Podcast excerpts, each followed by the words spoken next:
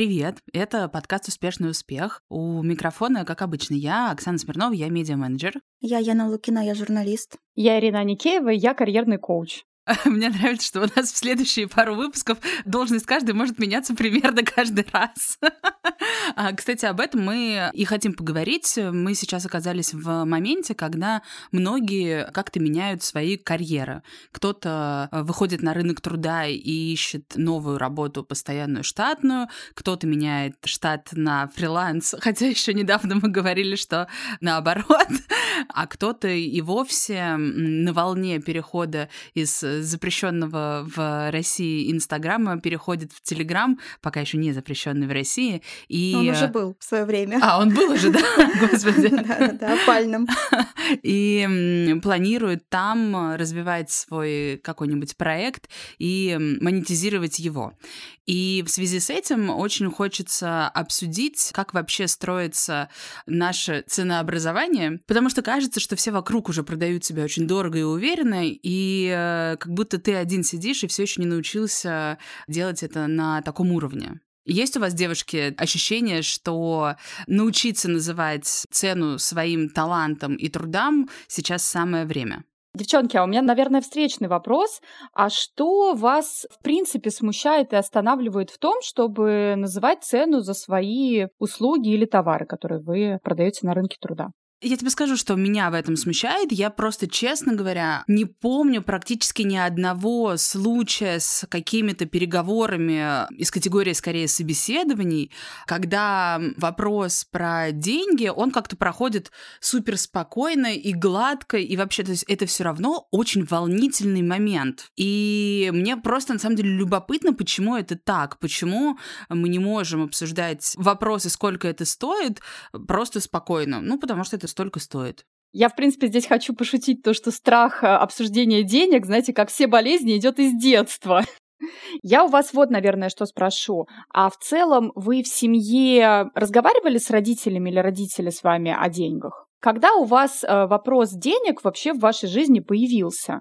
Мне сложно сказать, когда это прям появилось, но я просто помню какое-то вот это фоновое ощущение, что денег, э, ну, то есть мы не прям голодали, но денег, чтобы вот они были в изобилии, такого не было. Я довольно рано начала понимать, что если я хочу что-то дополнительное, что-то экстра в своем образе жизни, я не смогу просить на это денег у родителей, а на кофе из Старбакса, да, или на книжки из Республики, а не из какого-нибудь интернет-магазина.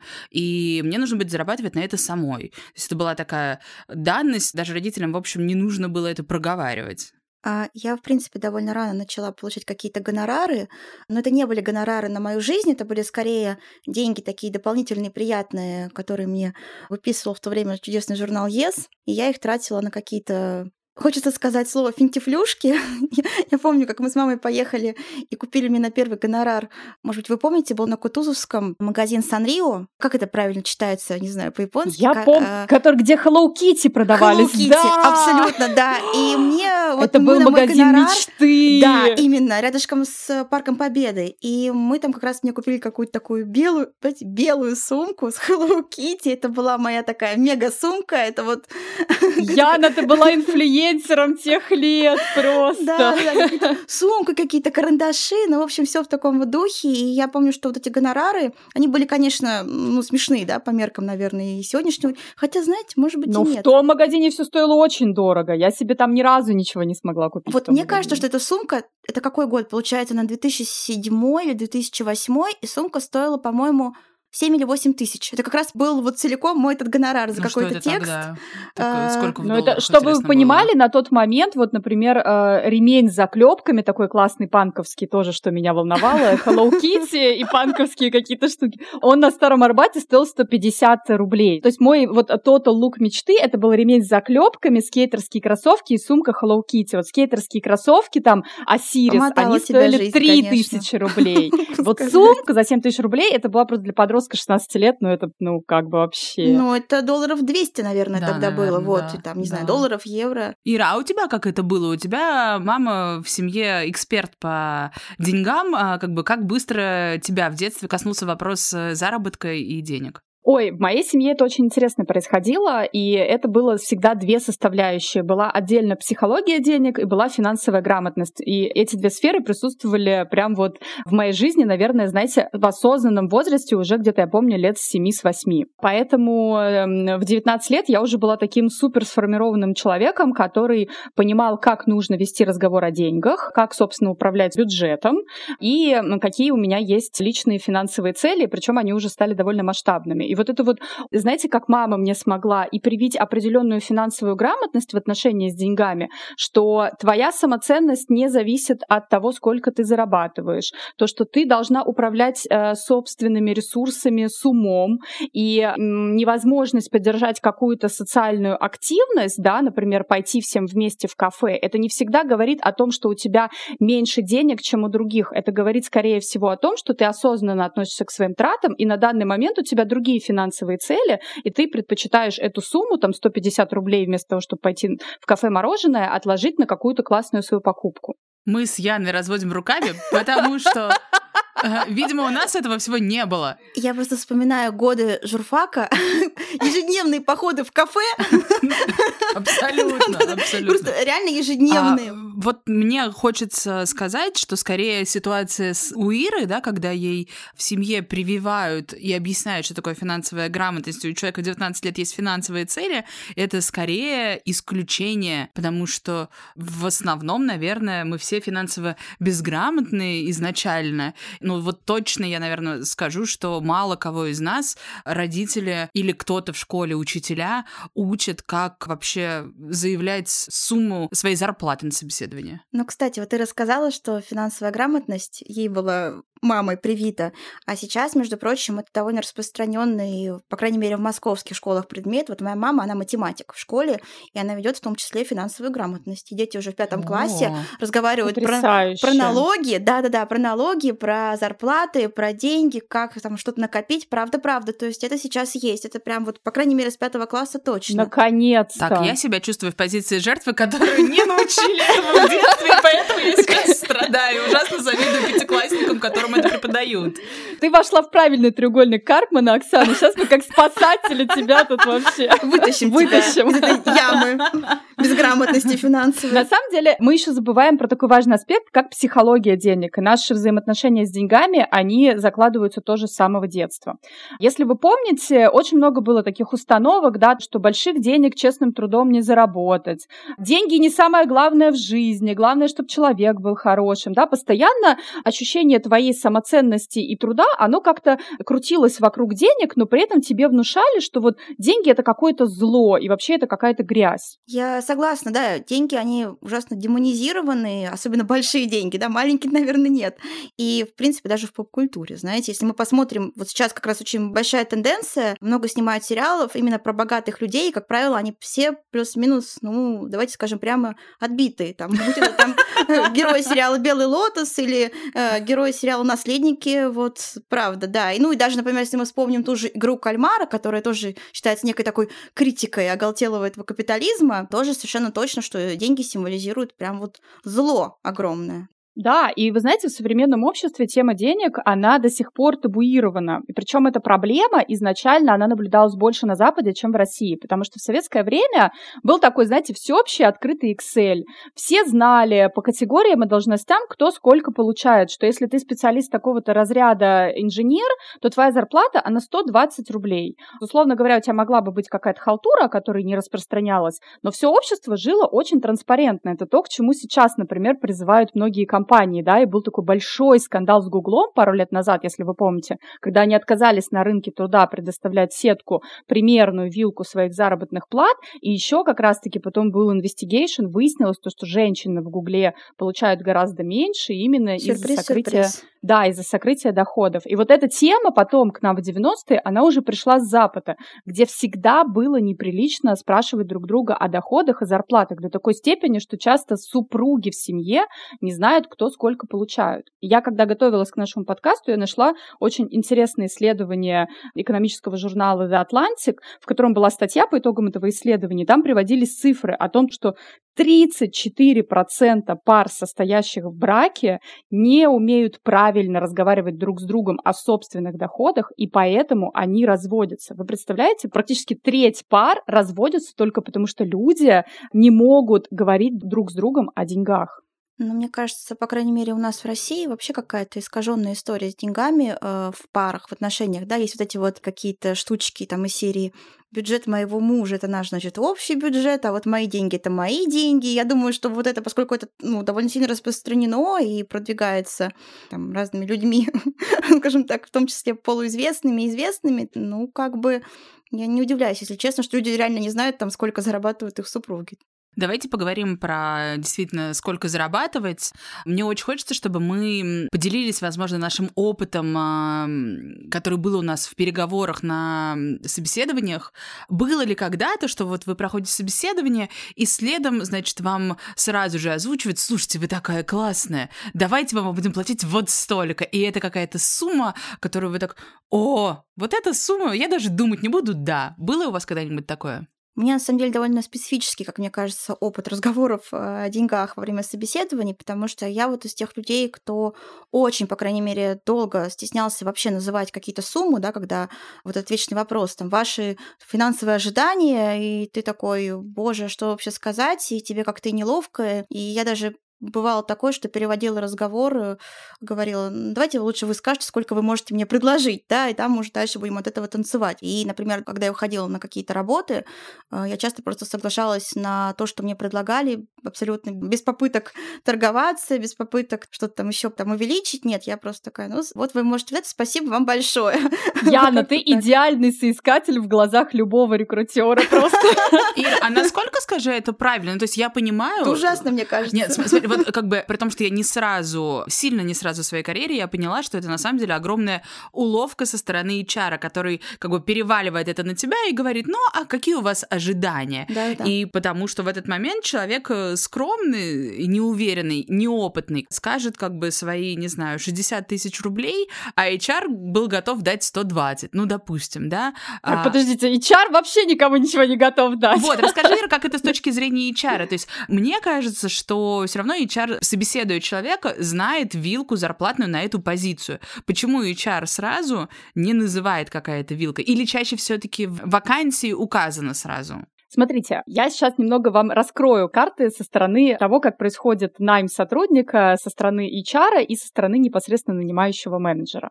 Вот у HR у него всегда, я сейчас говорю про рекрутера, да, про талант-менеджера, у него всегда есть некий KPI на закрытие определенных вакансий, и у него есть четкий бюджет, вот просто, вот, значит, Excel, и там в ячеечку вписана конкретная цифра, минимум, максимум, вилка определенная на каждую зарплату, которая там завизирована финансово финансовым директором, затем отправлена в штаб-квартиру или акционером, и просто это недвижимая такая вот вещь. HR, какой бы ни был классный кандидат, никогда не будет биться за то, чтобы менять э, вот эту вот клеточку. Поэтому все переговоры о вашей зарплате финальной всегда ведите с нанимающим менеджером, с человеком непосредственно с тем, которому вы будете выходить на работу. Естественно, а почему, Ир, почему? Потому что нанимающий менеджер может пойти к финансовому директору и все это продавливать, именно. если нужно... Конечно же. Mm-hmm. Потому что HR, в принципе, ему нужно закрыть вакансию. В идеале, естественно, чтобы человек прошел испытательный срок, чтобы это, ну, как бы нормальный же HR-менеджер, он понимает, тоже отвечает за процесс своей компании. Ему не нужно, чтобы там какой-то дулдук через три месяца там отвалился и снова начинать процесс сначала, да. Но, тем не менее, на жизнь человека, на его какие-то личные запросы и на то, какая минимальная там или максимальная зарплата этого человека будет мотивировать, HR, честно говоря, немного все равно. У него там свои KPI и 10 вакансий, которые он закрывает согласно бюджету. А вот нанимающий менеджер, когда вас берет на работу, поверьте, 65% решений, которые принимает нанимающий менеджер о вашем приеме на работу, исходят из вашей личной с ним химии и ваших soft skill ов. Насколько вы классно выстраиваете с ним диалог, переговоры, насколько классно вы умеете себя продать. Если нанимающий менеджер вдруг понимает то, что вы тот самый человек, который нужен его команде, поверьте, 10-15 15, даже 20 процентов плюс к вашей зарплате, которую вы попросите, грамотно себя продав, он всегда пойдет к финансовому директору и договорится. Это очень классно. То есть я правильно понимаю, что если вот это такой э, длительный период найма, когда сначала у тебя HR или агентство, ты вот с людьми, которые как бы не принимают решения, вообще просто не говоришь про деньги? Или говоришь типа, ну, я поговорю про это на следующем этапе собеседования? Конечно. Надо максимально всегда диалог выводить на человека, который будет принимать финальное решение о вашем найме, то есть нанимающий менеджер, и который сможет поспособствовать. Ну вот, допустим, первый этап собеседования или там второй, ты еще все еще с HR или с HR из агентства, и у тебя в какой-то момент этот HR спрашивает, какие у вас зарплатные ожидания. Ты ему что в этот момент говоришь, чтобы обсудить это на следующем этапе с тем, кто реально принимает решение? Как вот это вырулить? Смотрите, когда вас спрашивают о ваших зарплатных ожиданиях, всегда обозначайте широкий ожидаемый диапазон. Всегда обозначайте свою некоторую вилку зарплатных ожиданий. Причем она должна быть, ну, правда, широкая. То есть это не 80-90 тысяч рублей. 80-90 тысяч рублей – это конкретная зарплата. А, например, вы говорите 80-130 тысяч рублей. И, соответственно, будьте всегда аргументированно готовы к тому, чтобы объяснить максимум, максимум из своей вилки, да, но и точно знать минимум, ниже которого вы не опуститесь, да, ниже которого вы не выйдете на эту работу. Но в любом случае, как бы вас, конечно, хорошие, грамотные рекрутеры, они будут вам классно психологически выкручивать руки, пытаться конкретизировать. Никогда не конкретизируйте финальную цифру. Все равно все э, финальные разговоры ведите только с нанимающим менеджером, потому что там вы уже можете, если что, все-таки обсудить какие-то дополнительные бонусы, нематериальное вознаграждение, еще какие-то плюшки себе выдать. HR-менеджер никогда не будет с вами это обсуждать. Ему важно просто все-таки закрыть экселек. Слушайте, я вот сейчас слушаю это и понимаю, что на самом деле вопрос про деньги в собеседовании это не просто типа две фразы. Предложил кто-то, второй сказал да или нет, да, а это действительно очень длинный переговор. То есть на самом деле, мне кажется, вот чего не хватает, по крайней мере мне, я думаю, что может быть кому-то еще, это ощущение, что в принципе это как бы не что-то такое, типа зафиксировали одной фразой и все это действительно переговоры. Вы можете обсуждать и договариваться столько, сколько нужно будет. И, наверное, Ир, поправь меня, если я не права, наверное, если вы на этапе начальном, когда вы договариваетесь об условиях, не проговорите максимум всех вот этих материальных и нематериальных благ, которые вы получаете за свой труд, вам дальше будет сложнее это обсуждать. Ты знаешь, я, наверное, здесь с тобой на сто процентов не соглашусь. Я бы все-таки всегда переговоры о зарплате выводила уже в финальный итог разговора. Да, изначально можно обозначить вилку своих э, финансовых ожиданий для того, чтобы люди все-таки поняли, они могут себе вас позволить как кандидата или нет. Но бывает то, что компания там ищет себе арт-директора, и у них максимум есть 150 тысяч рублей просто при всех их там возможностях, да, а вы арт-директор, который, ну, меньше, чем на 300 просто не выйдет. И здесь не нужно будет будет тратить время друг другу, потому что они при всем желании 300 вам платить не смогут, да. Но когда уже примерно вилка известная, вы понимаете то, что вы друг друга, да, попадаете в этот условный проем, дальше все-таки продавайте себя как кандидата мечты для этой компании. Больше обсуждайте их ожидания от ваших должностных обязанностей, больше рассказывайте о ваших преимуществах, о том, что вы умеете делать, конкретизируйте ваши KPI и ваши ежедневные какие-то рутинные вещи, которые вы будет сделать. Так потом в итоге нанимающему менеджеру, да в принципе и HR, будет понятнее, за что вам платить по максимуму. Поэтому если вы сразу ну, перейдете к деньгам, люди могут несерьезно воспринимать ваши желания, да, они могут почувствовать, как будто вы просто хотите урвать, условно говоря. А когда вы уже себя раскроете как кандидата и продадите им, они, в принципе, поймут, почему вы достойны этой цифры, да, то есть вот эти вот аргументы в пользу себя, как правильно готовиться к собеседованием, почему в резюме нужно писать о своих достижениях, цифрах и вот этом всем, это как раз-таки та самая история, которая всегда играет именно потом в пользу вашей заработной платы. Я хотела, знаете, у вас что спросить, кстати, вот вы ходили по собеседованиям, и давайте немножко порефлексируем на вот эту тему, если мы вспомним момент а, разговора о деньгах. Какие у вас основные барьеры возникали или возникают до сих пор в переговоре о зарплате? Не знаю, мне просто долгое время было неловко, правда, говорить про деньги, причем я даже не могу, наверное, себе объяснить, почему именно неловко. Ну вот как-то вот, знаете, как есть такая какая-то общая установка, что там денежные темы ну, как-то не принято обсуждать, и я не знаю, мне кажется, я не совру, если скажу, что даже мы между собой, мы не знаем, какие там у нас были зарплаты в компании, где мы работали, да, я, по крайней мере, точно не знаю ваши, Ира-то, может, как HR, так или иначе знает наши с Оксаной, но вот, например, у меня была такая ситуация на прошлой неделе, когда я поняла, что я стала более активно брать рекламку в Телеграме, и мне очень захотелось с кем-то об этом поговорить, да, просто понять, что сейчас происходит с деньгами в Телеграме, да, как-то обсудить, несмотря на то, что среди моих друзей довольно много телеграммеров, даже Оксана, например, я, мне кажется, вечер провела, думая о том, кому написать, как правильно сформулировать вопрос, да, как вот вывести этот диалог, и поняла, что, наверное, лучше никому не буду писать, лучше не буду ни с кем говорить, потому что, ну, правда, какая-то неловкая тема, как бы обсуждать ее не называя цифры бессмысленно, да, а называть цифры неловко. И вот поэтому это какой-то такой, не знаю, тупичок, так что никто ничего ни с кем не обсудил. Да. А скажи, пожалуйста, у тебя ты задачу ты свою решила, ты хотела для чего это обсудить, чтобы что? Я хотела просто понять, как можно развивать свое вот это рекламное дело в Телеграме. Мне, ну как, я не знаю, как это правильно объяснить.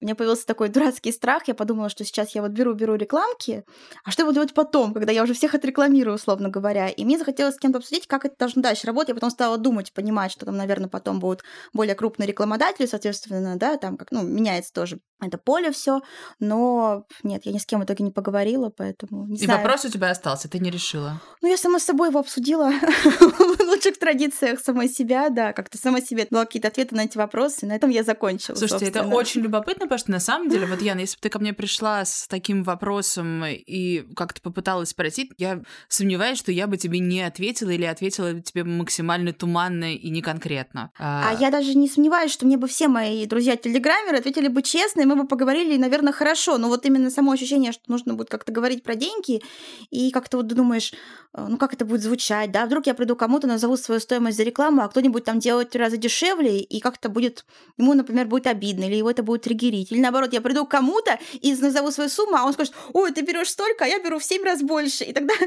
Тогда, тогда будет... обидно будет тебе. Ну даже, да, может быть, потому что происходит. Это самый главный страх, который нас останавливает в разговоре о деньгах, потому что многие боятся осуждения негативных оценок, так как думают, что уровень дохода характеризует нас непосредственно как личностей. Вот Яна даже пока с точки зрения психологии денег рассказывала свой кейс, она такая говорит, рекламка, язык тела у нее весь сжался, вся такая вот она вот сидела там, подхихикивала, О, значит, закрылась просто. Представляете, насколько нам страшно это все обсуждать? Мне еще кажется, что почему-то вот это становится очень эмоционально, и как раз вот возникают все эти риски кого-то где-то задеть именно в тот момент, когда мы начинаем что-то сравнивать с чем-то. То есть пока ты не сказала, что, условно говоря, я спрошу, а человек берет за рекламу в три раза меньше, и это может тогда его обидеть, обидеть да. или наоборот, он берет в 10 раз больше, и тогда может это обидеть меня. Ну, в общем, очень хочется не сравнивать, да, и быть уверенным в своей какой-то планке. А с другой стороны, стороны, как не сравнивая, ты поймешь вообще, кто за сколько продает. Конечно, и я даже более того скажу, я даже начинала писать сообщения вот некоторым своим друзьям, телеграммерам, и там выбирала какой-то правильный тон, да, обращения, и потом думала, боже, вдруг они подумают, что я вот какая-то такая прям, не знаю, агрессивно-циничная, какая-то меркантильная, и просто, правда, все стирала, и думала, боже, нет, ну как-то вот не готова я пока к диалогу про деньги. Вот опять-таки, понимаете, это отсутствие финансовой грамотности, потому что финансовая грамотность себя включает не только понимание, как управлять своими активами, покупать ценные бумаги, валюту и так далее и тому подобное, а она включает в себя умение правильно говорить о финансах, как в семье, так и в обществе. А из-за того, что мы не умеем этого делать, у нас складывается такая ложная установка о том, что наше трудолюбие, интеллектуальные способности, они напрямую связаны только с доходом. И вот как нас кто-то оценил когда-то на рынке труда и сколько мы получаем, это, в принципе, ты начинаешь этим измерять всю свою жизнь. И когда ты вдруг нечаянно имеешь возможность себя с кем-то сравнить, ты пропускаешь э, вот эту всю информацию через вот эту ложную установку и думаешь, ага, человек получает меньше меня, значит, он какой-то бедный несчастный, сейчас мне позавидует, и вот вообще. А если, например, больше, ну, тебя либо это может мотивировать, потому что ты узнаешь о том, что можно зарабатывать больше, да, либо ты можешь начать фрустрировать, да, что он лучше меня, его сильнее ценит работодатель, его сильнее ценят клиенты и заказчики, а я вот такой вот сирый, убогий, и место мне, значит, на российско-китайской границе. Я хочу поделиться опытом. Мне тоже было довольно часто как-то неловко и некомфортно обсуждать зарплату на собеседовании, за исключением, наверное, тех случаев, когда к тебе приходит какой-нибудь наниматель в проект, в который ты не очень хочешь, и ты думаешь, ну как бы вот сейчас я назову такую цифру, она настолько сейчас для меня большая, что если они на нее согласятся, я соглашусь на их Или работу. ты думаешь, что они, наоборот, отвалятся из Ну, этой... как, да, то есть, э, э, как бы они либо отвалятся, потому что это совсем нахальные цифры для них, либо если они столько готовы, ну, тогда за такие деньги я готова. Я помню, у меня было такое собеседование когда-то, когда я назвала эту цифру, они отвалились. Ну, как бы, зато сразу понятно. Вот это я бы готова была делать только за такие деньги. Оксана, кстати, озвучила другой барьер, но просто он у нее немножко в другой максимум ушел. Мы не знаем, сколько мы реально стоим на рынке труда. Мгм. И вот Оксана тоже на самом деле, когда говорит о том, то, что я называю цифру с потолка, и если они не готовы мне ее дать, это означает то, что она не знает, сколько она стоит на рынке труда, и, скорее всего, люди, которые с тобой вели переговоры о деньгах, тоже это почувствовали и ушли. Может быть, я, честно говоря, не думала так. Я вообще не буду отрицать. Честно говоря, я в вопросах вот этих э, стоимости твоих услуг, я чаще полагаюсь на какую-то интуитивную. То есть понятно, что я полагаюсь на а опыт, который у меня есть у самой, как бы как я кого-то нанимаю, но чаще вот еще есть какая-то интуиция, что ну вот столько. Вы знаете, я еще просто уже заканчиваю эту тему, в принципе, да, барьеров о том, что нам мешает просить денег, назову такой супер самый очевидный. Мы вообще, в принципе, с вами не умеем просить. Помните, мы, кстати, Мгм. об этом А, говорили в ага. отдельном эпизоде нашего подкаста. Нам стыдно говорить о деньгах, и мы себя вечно чувствуем в позиции нуждающегося человека, как будто вот мы стоим такие с протянутой рукой на паперте, и вот э, Яна тоже говорит, ну вот сколько вы мне, значит, там дадите, да, и так далее и тому подобное. Там. Мы можем бояться, что если мы назвали какую-то уверенную по себе сумму, нам могут отказать. Отказа, кстати, тоже не нужно бояться. И вот это вот, знаете, самоощущение, что ты должен и что ты имеешь право просить определенную цифру, оно как раз-таки складывается из точного знания, сколько ты стоишь на рынке труда, из твоего понимания текущего контекста рынка труда и что на нем происходит. И это мы сейчас говорим не только про найм, но и про фриланс. И про твою психологию, про отношения с деньгами, когда ты понимаешь свой прожиточный минимум и начинаешь от него отсчитывать то, сколько ты уже готов просить дальше, выше и получать бенефиты с этих вот надбавок своих. И вот здесь вот в очень интересные дебри мы можем с вами уйти. Так вот, ну, и мне кажется, что это замкнутый круг, потому что ты говоришь, что называть цифру нужно, зная, сколько стоят твои услуги. То есть ты должен знать, сколько это стоит на рынке. А мы тут все говорим уже полчаса про то, что нам сложно, в принципе, говорить про деньги, да, и ты, в общем, и не особо можешь знать, сколько это сейчас на рынке стоит. И вот в этом сложность-то нет. В чем проблема узнать рынок и провести небольшой research? Я тебе скажу, в чем, наверное, проблема у меня, потому что я часто сталкиваюсь с работодателями, которые не сразу указывают вилку в вакансии. И ты не можешь узнать рынок, пока ты не поспрашиваешь у тех людей, которые работали в этой компании, если ты их знаешь, да? Или не поспрашиваешь у людей на такой должности в другой компании. То есть не все открыто пишут. А, условно говоря, даже то, что пишут открыто, ну, то это всегда какой-то средний вариант, и ты можешь только догадываться, да, сколько это стоит. А даже, наверное, сложно тем, кто только выходит на рынок труда, молодым ребятам, они-то вообще не знают вилок этих. Еще смотрите, бывает такая штука, опять же, буду говорить про Телеграм, не знаю почему, надеюсь, это кому-то будет полезно. Допустим, про промо-посты, да, которые делают там большинство каналов. И вот там, например, разброс, если мы начинаем узнавать, да, сколько стоят посты в разных каналах, там разброс просто невероятный, условно там, не знаю, от тысячи рублей, скажем так, да, там до какой-то бесконечности. И поверьте, это не всегда связано там с количеством пользователей в канале, да, и там чем-то там другим. Мне, например, недавно тоже моя подруга, она тоже с Телеграмом, она вот как раз, ну не то чтобы жаловалась, но просто констатировала, да, что вот этот поток новых телеграммеров, который пришел к нам после февраля месяца, многие из них, по сути, ну, они демпингуют. То есть они ставят такие низкие э, цены на рекламу, что каналы, которые там раньше, условно говоря, больше зарабатывали на рекламе, там бренды не идут, они идут туда и покупают там на эту сумму там 10 каналах посты, да, я не знаю, насколько как бы это все потом помогает продаваться, ну, неважно, да, но тем не менее это происходит. Знаете, что я подумала? На самом деле, и в разрезе, когда ты идешь на какую-то постоянную работу, и в разрезе, когда это твой какой-то проект, и ты лично его продаешь, да, через рекламу, есть такая одна вещь, которая мне вот лично помогает э, как-то спокойно себя чувствовать в момент называния стоимости. Допустим, я прихожу на собеседование, когда у меня есть работа, и меня хантит, или я прихожу на собеседование, когда у меня нет работы. Когда у меня нет, и она мне нужна, я, конечно, буду в... больше гибкая. волноваться, да, потому что мне нужны эти деньги. А когда мне не нужны, мне легче назвать цифру больше, потому что, ну, нет, так нет. А если выгорит, ну, игра стоила свеч. То же самое, мне кажется, касается личных проектов. Я, честно говоря, знаю мало примеров в каком-то близком кругу людей, которые свои личные контентные проекты, это их единственный источник дохода, чаще всего это какой-то дополнительный. И вот в дополнительном, как бы, это же не те деньги, на которые ты реально живешь. да. Это что-то экстра. И тебе, в общем, проще, если тебе отказали. Ты назвал эту цену комфортную. Но на самом-то деле, по мне, Телеграм, хотя он довольно уже там ему лет пять точно есть, да, рекламы в Телеграме, он все равно еще очень такой на кончиках пальцев, что ли. Каждый может правда называть да, любую конечно. сумму, и как бы мне вот только один раз пришел уточняющий вопрос, типа, а мол, почему так дорого, у вас такие-то охваты? И я, в общем, нашла, что надо сказать, потому что я понимаю, почему мне это столько стоит, да, потому что там аудитория у меня вовлеченная и настоящая, а не нагнанная.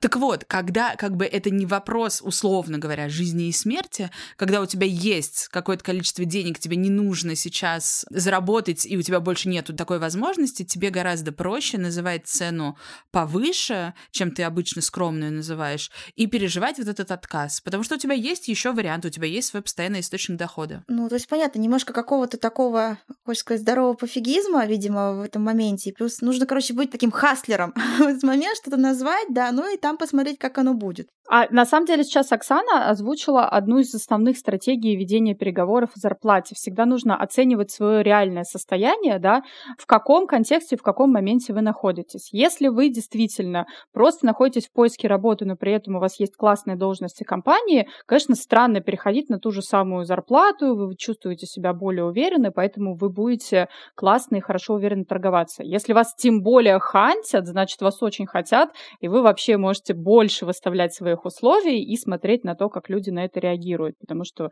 вы как павлин с распущенным хвостом. А вот если вы находитесь в состоянии поиска работы, и к этому тоже надо быть морально готовым, что, например, может произойти такая ситуация, вы давно находитесь без работы. Вы уже умный человек, у вас есть финансовая подушка, вы не оказались где-то там на дне в финансовых дырах, но тем не менее вы понимаете то, что вы уже все-таки находитесь со стороны заинтересованного нанимателя, который должен любым путем выйти на работу. Вот здесь всегда очень важно понимать минимальную стоимость, за которую вы готовы соглашаться выходить на работу, плюс 10% я к ней все-таки советую, знаете, накидывать. Во-первых, классную э, точку зрения высказала Оксана, когда она сказала, знайте ту работу, которую вы готовы делать по любви, и тогда уже находить классный совместный компромисс с каким-то интересным заказчиком или работодателем, и ту работу, которую вы просто будете делать исключительно за деньги, ее можно гораздо дороже продавать, да. Вот и здесь очень важно знать все про свою жизнь. Почему нужна финансовая грамотность? Сколько стоит ваша жизнь каждый месяц, я имею в виду в расчете оплаты счетов. Вот это сейчас, Ира, можешь, пожалуйста, про это подробнее рассказать? Потому что э, моя жизнь очень, допустим, роскошная. У меня персональный тренер, тренировки по пилатусу с персональным тренером тоже, какие-нибудь дорогие сумки и дорогой отпуск, и вот это вот все. Но то, что я умею делать, как бы оценивается на рынке, ну, допустим, я не знаю, копирайтер, и как бы, и стоит это 60 тысяч рублей тех же, ну, допустим. И как вот это У связывается? меня тогда вопрос, а как ты себе позволяешь такую классную, роскошную жизнь, если у тебя скиллы копирайтера на 60 тысяч рублей? Хочется пошутить, Ну вот, что как, как- как допустим, наши знаю, чиновники. Ну да, у тебя, не знаю, какой-то э, бэкграунд, семья у тебя такая, в которой ты родилась, э, обеспеченная. Ну, здесь нужно разделить два понятия. Все-таки, да, мы продаем с вами свои харды и софты. Если у тебя, извини меня, харды это просто быть копирайтером за 60 тысяч рублей, то какие бы у тебя потом дальше не были гениальные софты по продаже себя, ты выше вилки, сколько зарабатывает самый гениальный копирайтер, ты не прыгнешь. Поэтому здесь manage your expectations, да, если ты классный финансовый директор, то все-таки ты можешь э, иметь какие-то классные финансовые запросы. Если у тебя на данный момент специалитет пониже, попроще, и hard ы у тебя тоже не сильно развитые, не сильно дорогие на на рынке, то какой бы у тебя lifestyle luxury за счет твоего бэкграунда родителей и богатых любовников не был, ты сам столько зарабатывать не сможешь. Ну, то есть, правильно э, я слышу, что сначала мы все-таки оцениваем, что ты умеешь делать и сколько это конечно, стоит, конечно. а потом мы уже как бы что-то там... Я не совсем просто поняла, что ты имеешь в виду под тем, что знать свой образ жизни. Это две большие разницы, знать свой образ жизни и свою ценность и стоимость на рынке труда. Вот это, кстати, мой личный опыт и совет молодым специалистам. Вы, когда выходите из университета, вы обнуляетесь. Вы молодой специалист на рынке, который при всех ваших заслугах и при всем вашем суперклассном образовании стоит на данный момент минимально. Поэтому что, например, сделала я? Я открывала сайты работные с вакансиями и смотрела вообще по своей специальности, сколько это стоит. И вот я открываю и вижу, что есть секретари за 30 тысяч рублей, это был 2009 год, а есть секретари за 250 тысяч рублей. И начинаю сравнивать требования. И здесь я понимаю, то, что я знаю два иностранных языка, я дипломированный, у меня есть практика в двух крутых госучреждениях, у меня есть определенные еще другие ряд там преимуществ и компетенций. И, в принципе, несмотря на отсутствие опыта работы, я могу пойти и попробовать себя продать на собеседовании за 150 тысяч рублей. Зачем мне идти на 30 тысяч, потому что я заранее overqualified, да? Соответственно, вы изучили рынок труда, посмотрели, какими реально вы компетенциями обладаете, что вы уже точно умеете делать, какой у вас бэкграунд, начинайте ходить на пробные собеседования, набивайте шишки, смотрите, о чем спрашивают HR, как вы себя ведете, отслеживайте, где вы нервничаете, говорить о деньгах, продавать себя, где, наоборот, чувствуете себя уверенно, да? Теперь возвращаемся про нашу пирамиду Маслу и лайфстайл. У меня есть друзья, которые, ну, из семей, скажем так, с высоким достатком, да, которые там четко понимают то, что там, не знаю, если мы говорим про Лондон, они говорят, нет, ну, мне минимально интересная зарплата в Лондоне 10 тысяч фунтов в месяц, потому что моя жизнь, вот она складывается из этого, из этого, из этого, и если у меня ее не будет, я прекрасно останусь жить в Москве, зарабатывая свои там миллион рублей в месяц, мне этого достаточно. А есть люди, у которых совершенно другие иные требования там, к своей жизни, может быть, они где-то даже больше гибкие из-за этого, готовы рискнуть, переезжают немножко в никуда и так далее и тому подобное.